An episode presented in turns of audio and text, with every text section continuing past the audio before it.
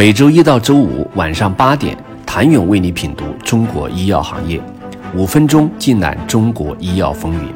喜马拉雅的听众朋友们，你们好，我是医药经理人、出品人谭勇。头部传统药企以接二连三的许可交易迈进牛年，也宣告着他们用更加积极的姿态加入中国医药创新的战局。二零二一年，头部传统药企纷纷开启创新自救之路，其中的核心是速度和效率。自主开发、外部引进合作是药企打造研发竞争力的两条路径。中标产品数量独占鳌头，每逢集采必发喜报的齐鲁制药，最近在创新布局上也动作频频。二月十六号，正值农历春节，齐鲁制药宣布与美国一家企业签订合作和许可协议，在大中华区开发和商业化其旗下研究阶段药物 CEND-1。齐鲁制药将向其支付一千万美元的预付许可费，该公司则将获得高达二点二五亿美元的里程碑付款，以及该地区产品销售的分成两位数。版税。，CNDY 是一种可特异性激活实体瘤中的药物运转机制，迄今为止已有两百多项使用该专有技术的研究。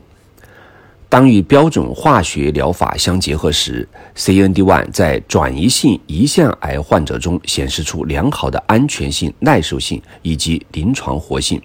客观缓解率为百分之五十九，基准为百分之二十三。中位治疗时间为七点四个月，基准为三点九个月。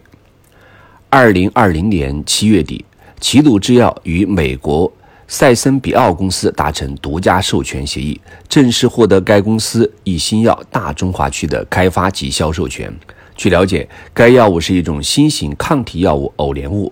用于非肌肉浸润性膀胱癌以及其他潜在肿瘤的治疗。据悉。二月十六号，赛森比奥公司宣布，FDA 已经受理该产品的上市申请，并授予优先审评资格。目前，非肌肉浸润性膀胱癌治疗已吸引了国内外超过二十家企业布局，包括罗氏、默沙东、BMS、李来、阿斯利康、百济神州、复旦张江、荣昌生物等等。此后，齐鲁制药又以五千万美元从另一家公司引进高血压新药大中华区权益，用于治疗难治性耐药性高血压。有数据统计，在授权地区患有难以治疗和抗药性高血压的人，估计在两千五到三千万之间。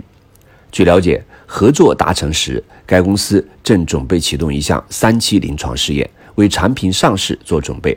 而齐鲁制药计划将中国难治性高血压试验加入全球研究，从进入上市申请阶段的药物到三期临床，再到准备二期临床阶段，齐鲁制药产品引进正在往早期靠拢。这样的转变正发生于这一批创新加速的传统龙头药企身上。无独有偶，华东医药开年也给投资者们打了一个双向炮。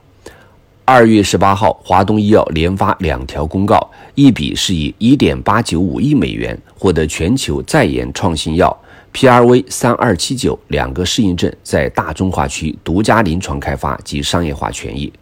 另一笔是最高以八千五百万欧元收购西班牙 EBD 能量源设备医美企业百分之百股权，借此布局华东医药成为国内非手术类产品线。布局最为全面的医美生产商，本次收购将使得该公司在非手术类主流医美产品进行全覆盖。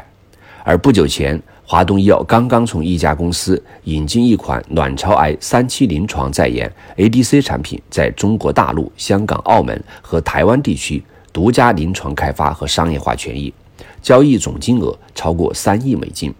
其中包括四千万美元的首付款和二点六五亿美元的潜在里程碑付款。在创新红利推动下，改变者的不仅有近年来才逐渐觉醒的传统药企巨头们，甚至连一直重视研发的恒瑞医药都感觉到竞争的压力。二月八号，恒瑞医药宣布对英迪药业进行两千万美金股权投资，以获取该公司旗下一类新药在大中华地区的联合开发权益以及排他性独家商业化权益。该产品滤泡性淋巴瘤适应症在中国已进行到三期临床，美国刚刚进入二期，另有三项适应症也均超过一期。国内至少有七家制药公司，如石药集团、信达生物、盛和药业、正大天晴、和记黄埔等，在开展该药物的临床试验，绝大部分处于二期临床试验阶段。多位业内人士此前表示，今后自主研发和赖森适应一定是相辅相成，而且长期伴随，在未来一段时期，作为中国新药研发公司的一个基本模式。二零二一年是否会成为传统药企创新布局的关键之年？兴业证券行业首席分析师许嘉熙曾在今年开年的预判中表示，二零二一年中国医药大制药企业、生物制药企业和生物制药公司将交相辉映。他表示，中国大企业目前说来业务仍然以国内市场为主。在充分发挥国内渠道资源优势的前提下，兼顾海外业务，未来发展的重点多为拓展海外生物制药公司优秀产品中国区的研发及销售权益，帮助巩固自身的龙头地位。